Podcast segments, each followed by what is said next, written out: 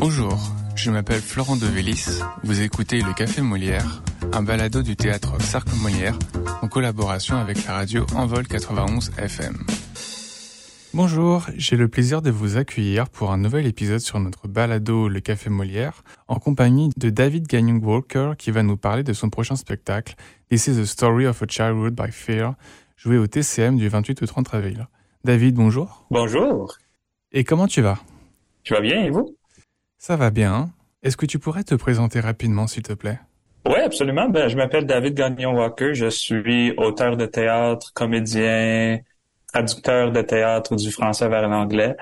Euh, j'habite à Edmonton, en Alberta, et, et ben c'est ça. Et je suis, je dirige une compagnie de théâtre qui s'appelle Strange Victory Performance, qui, qui fait des spectacles en tournée un peu partout au Canada avec Victoria Morrison, qui est une conceptrice de son, de vidéo et qui fait la régie aussi pour nos spectacles. Est-ce que tu pourrais nous parler de la genèse de ce projet? Oui, absolument. Tout a commencé avec un autre projet que j'ai fait en 2017 à Edmonton qui s'appelait Productive Time. Et dans ce projet-là, j'ai, c'était un live stream à l'internet. Je me suis filmé pendant 72 heures en train d'écrire un nouveau texte de performance. Et à la fin des trois jours, j'ai invité un public dans l'appartement où j'habitais pour présenter ce que j'avais écrit. Et dans cette performance-là, il y avait une séquence de 10 minutes où j'ai imprimé des poèmes, des textes, et j'ai demandé au public de les lire à voix haute avec moi. Et ça, c'était vraiment un moment, c'était le meilleur moment de cette performance-là. C'était vraiment très beau. C'était un moment, j'ai trouvé que c'était un moment très excitant de, de communauté et, et d'énergie de performance assez unique. Et donc, je me suis dit, ben, qu'est-ce que ça voudrait dire de, de créer une performance où c'était ça la performance, un, show complet qui serait lu à voix haute par moi et par des membres du public. Euh, et donc pendant quelques années, je me posais cette question-là, je savais pas trop comment le faire et éventuellement j'ai ben, j'ai arrivé à l'idée de, de, du spectacle This is the story of the child ruled by fear, qui est une histoire racontée à voix haute par moi et sept membres du public pour le reste du public. Et quand tu as fait cette première écriture, est-ce que tu avais déjà l'idée de ce spectacle, notamment sur le synopsis, l'histoire, ou est-ce que c'est quelque chose qui t'est venu progressivement? Ben, c'était un peu deux idées séparées qui, au fur et à mesure, se sont rapprochées et, sont devenues un show. J'avais l'idée de la forme théâtrale d'un spectacle qui serait lu à voix haute par le public. Et en même temps, j'étais en train d'écrire des poèmes un peu bizarres, comme genre des contes de fées à propos d'un personnage qui s'appelait The Child Ruled by Fear ou l'enfant sous l'emprise de la peur en français, qui, qui est un personnage un peu c'est vraiment un personnage de conte de fées qui est dominé par son anxiété. Et moi, personnellement, je passais à travers une période un peu difficile de santé mentale et je pense que c'était ma façon de m'expliquer ça un peu, d'écrire des, des, petits poèmes fantastiques à propos d'un enfant. Genre une personne, une personnification de, je pense, de, de, de mes propres angoisses à ce moment-là. Et puis, je m'en souviens même pas trop comment, mais un jour, je me suis dit, ben, c'est peut-être ça. Le show du public qui va lire avec moi, c'est peut-être le même show des poèmes de, de Child Ruled by Fear. Et, une fois que j'ai pris cette décision-là, j'ai trouvé tout de suite qu'il y avait un rapport qui faisait beaucoup de sens. Euh, les histoires de peur, d'anxiété, je pense que ça va très bien avec un show où on demande au, public de faire quelque chose d'un peu épeurant qui, qui les rend peut-être un peu nerveux. Il y avait un beau, une belle synergie, je pense, entre le contenu et la forme théâtrale. Donc, une fois que, une fois que j'ai fait cette découverte-là, c'était assez facile de continuer là-dessus. Maintenant, est-ce que tu pourrais nous raconter un peu le spectacle? This is the story of the child ruled by fear. Euh, Comment tu le traduirais en français? Ben, en français, je pense que le, le titre qu'on a trouvé en français, c'est l'histoire de l'enfant sous l'emprise de la peur. Alors, l'histoire de l'enfant sous l'emprise de la peur, c'est un peu, c'est ce qui est dit dans le titre. C'est l'histoire d'un personnage qui s'appelle l'enfant sous l'emprise de la peur qui habite dans un monde imaginaire assez fantastique. C'est un peu, c'est le monde d'un conte de fées, mais d'un conte de fées du 19e siècle, genre adulte. Là, les, les contes de fées un peu plus sombres, un peu plus sérieux, un peu plus, euh, bizarre que ce qu'on pense peut-être quand on dit conte de fées, mais c'est quand même un monde fantastique, imaginaire. Et, l'enfant, sous l'emprise de la peur, il, habite dans une grande ville imaginaire, euh, et cette ville-là va être perturbée par des désastres naturels de climat, par un tremblement de terre, par un déluge. Euh, donc, ça raconte un peu mes propres sentiments face à ça, face au changement climatique et à un, peu mon angoisse par rapport au futur de, notre planète et de, de ma propre vie. Euh, donc, donc l'enfant, sous l'emprise de la peur, doit apprendre à, à vivre avec ses émotions, avec son anxiété, face à, à des, à des, à des grands changements épeurants dans le monde dans lequel il vit. Euh, et c'est un monde animé par, par des monstres et par des dieux et par des animaux. C'est vraiment, on est dans le registre de l'imagination. Euh, et c'est un peu entrecoupé par des monologues plus personnels de moi où je parle un peu de, de moi, de ma propre vie, de, de mon monde imaginaire un peu plus personnel. Donc, il y a des sections qui sont vraiment plus, disons, solo show d'autobiographie. Et, il y a aussi une histoire très fantastique qui va être racontée par moi et par sept membres du public qui, qui se portent volontaires à vraiment à jouer des personnages dans le spectacle, chaque volontaire va lire le rôle d'un personnage dans le spectacle. Quand je regarde le résumé de la pièce sur Théâtre Project Manitoba, euh, je vois le lien entre inquiétude et émerveillement, solitude et communauté, beauté et peur. Est-ce que, selon toi, cet enfant euh, dans le spectacle, est-ce que cet enfant c'est toi plus jeune? Est-ce que c'est une extension de toi-même? Est-ce que c'est un personnage qui te reflète en partie? Ou bien est-ce que c'est un personnage qui est totalement différent euh, de toi? Ben, je dirais que les deux sont vrais. Je pense que c'est pas le récit de ma propre vie dans le sens que, que, que, les événements qui arrivent en personnage ont nécessairement un rapport direct avec ce que ce mis avec mon enfance. mais mais je dirais que ce personnage d'enfant est un peu une personnification de de mes propres sentiments, de, de, de mon rapport à ma propre santé mentale, à, à, mon anxiété, à ma dépression que, que, que je vis moi-même. Donc, euh, et, et c'est un peu ça le jeu du spectacle. C'est, c'est à la fois un récit très personnel et quelque chose de complètement imaginaire, de complètement fantastique. Euh, ce que ça fait, ça, c'est que on part d'un récit très personnel et ça devient un récit collectif. Parce que je pense que je ben en effet, je sais que je suis pas la seule personne qui vit avec de l'anxiété, qui vit avec la dépression, qui vit avec beaucoup d'angoisse par rapport à, à ce qui va arriver dans les prochaines 50, 100 années dans l'histoire du climat. Euh, alors, Ouais, l'enfant, l'enfant euh, sous l'emprise de la peur est à la fois moi et pas moi. Mhm. C'est moi, mais c'est aussi un peu, au moins ça essaie d'être quelque chose qui, qui peut peut-être refléter les émotions de, de tout le monde dans la salle. Donc, euh, on est presque dans la dimension du rêve, en fait. Absolument. C'est une créature un peu magique qui, qui, qui vit une très longue vie, donc c'est pas, on l'appelle l'enfant, mais c'est pas nécessairement un enfant normal. C'est plutôt en anglais, on a une phrase inner child, euh, l'enfant interne, l'enfant, l'enfant en dedans de tout le monde. Et c'est un peu ce genre d'enfant. C'est pas vraiment un enfant, ouais, un enfant magique. Par rapport à ce que tu disais avec les interventions des spectateurs, tu disais qu'ils allaient se porter volontaires. Est-ce que c'est une sélection que vous faites en amont pour savoir qui est-ce qui va jouer les personnages? Ou est-ce que vous allez les appeler pour venir sur scène au début du spectacle? Je me demande comment vous faites pour vous euh, organiser.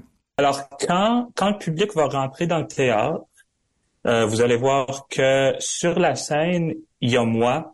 Moi, j'ai ma propre table. Et ensuite, il y a sept petites tables de cabaret vides. Et ces sept tables-là, c'est les tables pour ceux qui veulent se porter volontaires pour pour lire un personnage. Donc, sur chacune de ces tables-là, il y a un petit cartable qui contient un script et il y a une petite lampe pour mieux voir le script et il y a des cartes qui indique le nom des sept personnages. Alors, alors il y a, y a pas vraiment de moment de sélection où, où j'arrête le spectacle pour choisir des gens. J'imagine la peur des spectateurs. Ben oui, ben c'est un peu ça. Et, mais tout ça, ça se passe avant que le spectacle commence. Donc, même même avant d'entrer dans le théâtre, euh, tout de suite en arrivant euh, au théâtre dans l'entrée là on, on donne un, dans le programme vous allez trouver des instructions qui expliquent ok j'ai besoin de vous. On peut pas commencer le spectacle sans que cette personne choisisse de venir s'asseoir sur la scène. Euh, et ensuite, c'est vraiment, c'est vraiment le choix des spectateurs s'ils veulent le faire ou non. Euh, et une fois qu'on a sept personnes qui se sont portées bénévoles pour faire ça et qui ont choisi et c'est un peu, vous entrez un peu dans le mystère parce que c'est les personnages ont des noms comme, euh, il y en a un qui s'appelle Flood, il y en a un qui s'appelle The Minor God. C'est tout, c'est, encore on est dans le registre de, la fantaisie du rêve. Mais une fois qu'on a sept personnes qui se sont euh, qui se sont lancées un peu dans l'inconnu et se sont assises avec moi sur la scène, ben c'est là que le spectacle commence. Et alors, est-ce que si par exemple je décide d'être volontaire pour être un des personnages, est-ce que je vais avoir un accès euh, à ses paroles, à ce qu'il dit, avoir un texte devant moi ou bien est-ce que je vais devoir complètement improviser ce personnage? Non, c'est exactement ça. Tu vas avoir un texte, le texte de la pièce. En effet, tout le monde a une copie de, du script de la pièce. Et, et oui, donc il n'y a pas vraiment d'improvisation. C'est plutôt un exercice de, de comédien. C'est un script avec des paroles highlightées là, et tu, tu vas suivre avec moi. Et quand c'est ton tour, tu vas te lancer. Et c'est pas du Shakespeare là, c'est c'est rien c'est rien de trop compliqué. On, s'est vraiment forcé de, on s'est assuré que c'était premièrement faisable, mais aussi amusant. C'est c'est vraiment et je pense c'est ça que moi je trouve très excitant à chaque fois qu'on fait une performance, c'est de c'est de voir des, des spectateurs un peu nerveux qui ont qui ont pris un risque qu'on apprécie beaucoup d'essayer de faire ça avec nous et qui qui découvrent au fur et à mesure que oui, vraiment, c'est facile et c'est amusant et on sait vraiment... Pour nous, c'est très important que ce soit quelque chose de positif pour ceux qui décident de se porter volontaire. Alors, euh, je peux le dire que, que oui, c'est facile et c'est le fun. Je trouverais cela intéressant si tu pouvais t'asseoir comme devant la scène, mettons euh, à un mètre des distances des personnages par exemple, en tant que figurant. Ouais, ça, c'est une bonne idée, ça. Et ça dépend, comme en tournée, ça dépend aussi du théâtre dans lequel on se trouve. Comme des fois, des fois, c'est des théâtres un peu moins conventionnels où et, on a pu expérimenter un peu avec, des affaires comme ça. Euh, au cercle Molière, ça va être plutôt, ça va être plutôt théâtre normal. Donc, il va avoir, il va avoir sept tables sur la scène avec moi et ensuite le reste du public, ce qui va être la majorité du public dans le fond, vont s'asseoir dans dans les sièges du théâtre comme ils sont. Là, C'est dommage, je pensais venir avec mon popcorn et mon verre de vin. ben, si t'amènes ton popcorn et ton verre de vin, je suis sûr qu'ils vont te laisser l'amener. si tu demandes très gentiment. je vois que l'on peut participer au cœur du spectacle. Est-ce qu'il y aura déjà un chœur de constitué ou est-ce que le chœur est constitué uniquement de l'ensemble des spectateurs? C'est ça, c'est l'ensemble des spectateurs. Et pour ces moments-là, il va y avoir... Dans le spectacle, il y a aussi il y a, un aspect assez important de, de vidéo, de conception vidéo. Donc, derrière moi, pendant que je suis en train de jouer, il, y a un écran. Euh, et, et, les moments de chœur, c'est un chœur style Greek chorus en théâtre, fait que c'est tout le monde qui va parler en même temps. Et ces répliques-là vont être projetées par-dessus ma tête sur l'écran vidéo. Donc, euh, on sonne une petite cloche, ça fait ding et c'est le signal de regarder l'écran et, tout le monde qui a envie de faire partie du cœur vont tous lire en même temps des, des genres de poèmes qui apparaissent par-dessus ma tête. Tu as abordé la notion du Greek chorus. Est-ce que tu pourrais expliquer qu'est-ce que c'est pour les personnes comme moi qui ne connaissent pas?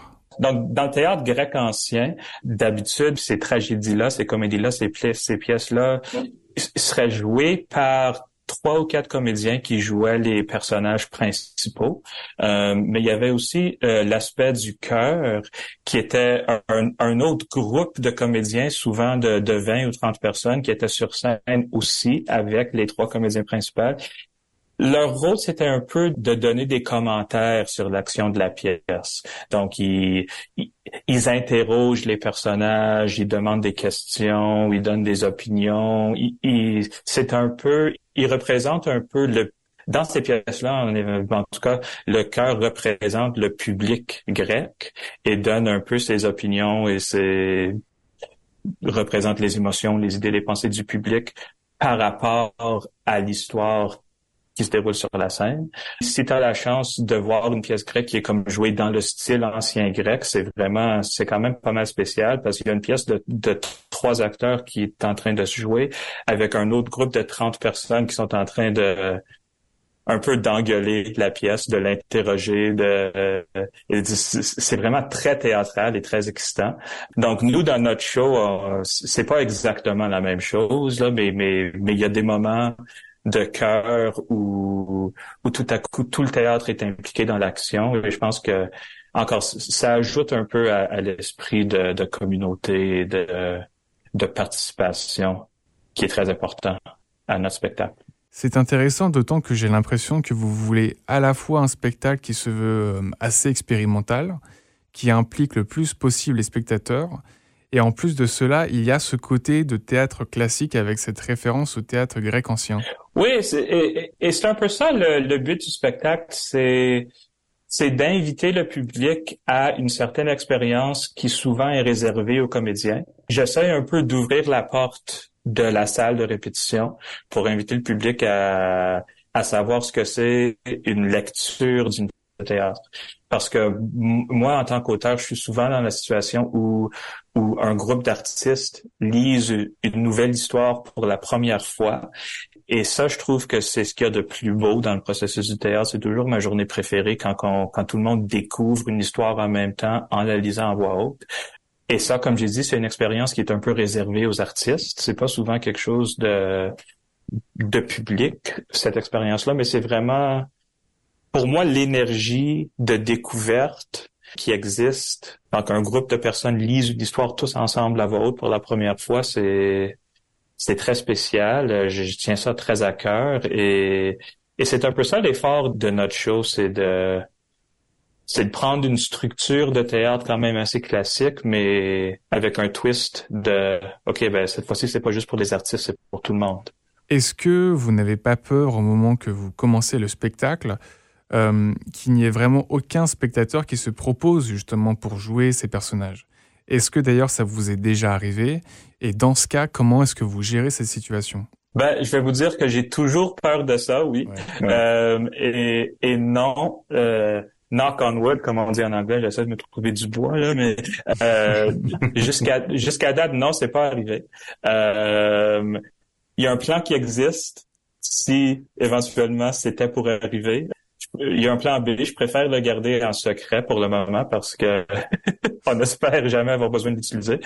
Mais non, c'est très et c'est ça que je trouve de très très positif et très affirmant là-dedans, c'est que il y a toujours quelqu'un qui est prêt à se lancer là-dedans. Il y a comme, comme, on a eu des shows des fois où peut-être cinq sièges étaient, étaient pleins, mais il y en avait deux de, de vide. Mais éventuellement, il y a toujours quelqu'un qui se dit, ben, OK, ou, ou qui se fait forcer par ses amis de dire, OK. mais, mais c'est ça, c'est le spectacle commence avec, je le mets vraiment dans la main des spectateurs. Il, y a un peu, euh, c'est un acte de confiance et d'abandon je peux pas commencer avant que les sièges sont pleins. Donc, euh, mais souvent ça c'est très beau parce que au final les gens veulent s'aider et les gens veulent voir un show et je, pense que oui j'ai peur mais d'habitude ça va. euh, et juste pour le redire aussi, je pense que même même ceux qui au début sont les plus nerveux là que qui, qui je pense que je serais très nerveux au début Ouais, ben tu serais un de mes préférés parce que souvent ces personnes-là deviennent mes préférés dans le spectacle parce que ils, découvrent très vite que qu'en effet ce qu'on leur demande de faire est, très facile et très amusant et, et que c'est vraiment une expérience unique euh, et que c'est rigolo. C'est aussi c'est un spectacle qui est très drôle donc euh, the, first, time you get a laugh, on les voit sourire, c'est euh, bien. C'est vrai que ça doit être sympa de faire ça, par exemple, avec des amis ou avec des proches. Ouais, et, et, souvent, euh, dans chaque ville, il y a eu au moins une personne que, que je connais, peut-être quelqu'un que j'ai pas vu depuis longtemps, et la première fois que je les vois, c'est que j'arrive sur scène et ils sont là, prêts à lire un de mes personnages que j'ai écrit, et ouais, ouais, ça, ça crée vraiment des beaux moments. une fois, j'ai pu le faire avec mon père aussi. Mon père est venu se porter volontaire quand, quand on a fait le show à Edmonton. Et ça, c'est très spécial aussi. Euh, ça crée des beaux moments et ça crée une belle énergie pour tout le monde parce que c'est quand cette énergie-là est dans la salle, je pense que tout le monde peut la sentir aussi. En parlant de moments, est-ce que tu as une anecdote à nous raconter? Par exemple, quelque chose qui t'a marqué avec euh, des spectateurs qui ont joué un des personnages? Oui, oui, oui, ah, ben oui, et aussi ça vient aussi avec un avertissement cette anecdote-là, fait que ça, ça tombe bien. À Edmonton, quelqu'un est venu et il avait oublié ses lunettes de lecture, euh, mais il voulait vraiment participer. Euh, donc c'est ça l'avertissement, c'est que si vous venez et, vous voulez lire dans le spectacle et vous avez besoin de lunettes, amenez-les parce qu'il faut quand même lire un script. Euh, mais donc on, avait quelqu'un qui avait pas ses lunettes, mais qui s'était assis dans un siège, il était tout enthousiaste pour participer, mais il a réalisé éventuellement qu'il pouvait pas lire les mots qui étaient écrits. Donc, il a commencé à les inventer. Quand tu parles d'improvisation, c'était vraiment un moment d'improvisation parce que il, il, y avait un petit monologue pour lui, il pouvait pas le lire, donc il a commencé à dire n'importe quoi, mais c'était tellement fou, on a adoré ça. Euh, et le public aussi, parce qu'une une fois qu'on a, une fois que tout le monde dans la salle avait réalisé qu'il pouvait pas lire les mots sur la page et qu'il était en train de les inventer, tout à coup tout le monde payait très attention là. Et Mais même là, je pense, je raconte cette histoire aussi un peu pour dire que ça, ce serait comme, oh non, désastre, c'est le pire qui aurait pu arriver, mais ça n'a pas du tout détruit le spectacle. En effet, c'était complètement fou, c'était complètement amusant parce que c'est vraiment... Il y a beaucoup d'espace dans le spectacle pour, pour ce qui va arriver cette soirée-là avec ce groupe de personnes-là et je, pense qu'il y a vraiment un esprit de, de positivité et de, de communauté qui, même dans cette situation-là, qui a pu nous, nous supporter. Et nous... Oui, et puis avec le soutien du public en plus.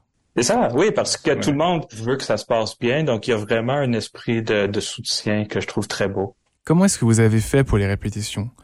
Comme ce sont des personnages qui sont joués par les spectateurs, est-ce que tu as demandé à des gens que tu connais de jouer ces personnages en attendant? On a eu beaucoup de répétitions invitées euh, et, et, durant le développement de la pièce aussi, on a eu, il y a eu quelques moments où on, on a fait des spectacles de tests, là, des spectacles pas tout à fait réalisés, mais des... Oui, des, euh, des crash tests. C'est ça, des, absolument. parce qu'il faut, parce que c'était la seule façon de, de vraiment savoir ce que ça allait être d'inviter des gens qui connaissent pas l'histoire de d'essayer de faire ça avec nous et on a beaucoup appris en faisant ça aussi au début il y avait au début, c'était un peu plus compliqué. Il y avait aussi une histoire de tout le monde avait un jouet qui représentait leur personnage. Et il y avait une histoire d'un marionnette aussi. Mais au fur et à mesure, on a réalisé que ça, c'était trop compliqué puis que c'était vraiment que la priorité, c'était de s'assurer que l'expérience était facile et qui était positive pour des invités. Donc, ouais, il y a eu beaucoup de, il y a beaucoup de crash tests et il y a eu beaucoup de, d'invitations de, de feedback durant le développement. Est-ce que justement vous avez rencontré des défis en particulier sur la pièce, notamment sur le montage, les dialogues? Ben, euh, une fois que la pièce était écrite, pas trop. Je veux dire, le gros défi, c'était de, comme je viens de dire, c'était de s'assurer que cet aspect d'interactivité allait être positif. Euh, une fois qu'on a un peu euh, qu'on a qu'on a fait les découvertes nécessaires pour ça, tout s'est pas quand même passé assez bien. Euh, plus tard, il y a eu des défis de, de COVID-19, là, de, que je suis sûr tout le monde vous raconte des histoires comme ça de le théâtre de, de COVID-19, c'était pas toujours facile. La première fois qu'on a joué le spectacle, on a joué pour des beaucoup plus petits publics de, de 15 personnes à la fois parce que en Alberta, à ce moment-là, il y avait des règles assez strictes de, de, de, de distancement social, de tout ça. Donc, euh, il y, a, eu beaucoup de défis plus pratiques sur ce plan-là, là, mais mais les défis artistiques c'était plutôt des défis de conception. C'était l'idée elle-même était quand même un assez gros défi de se demander comment est-ce qu'on va faire ça un, spectacle où tous les personnages vont être joués par des membres du public. Euh, on a été positivement surpris de l'énergie qu'on a apporté et de, de ce que ça donne au public aussi de participer là-dedans. Le samedi 29 avril, c'est là qu'est joué le spectacle avec sous-titres en français de 14h à 16h. Mais je vois aussi que le jour d'avant, le 28 avril, il y a une description audio en live qui est proposée.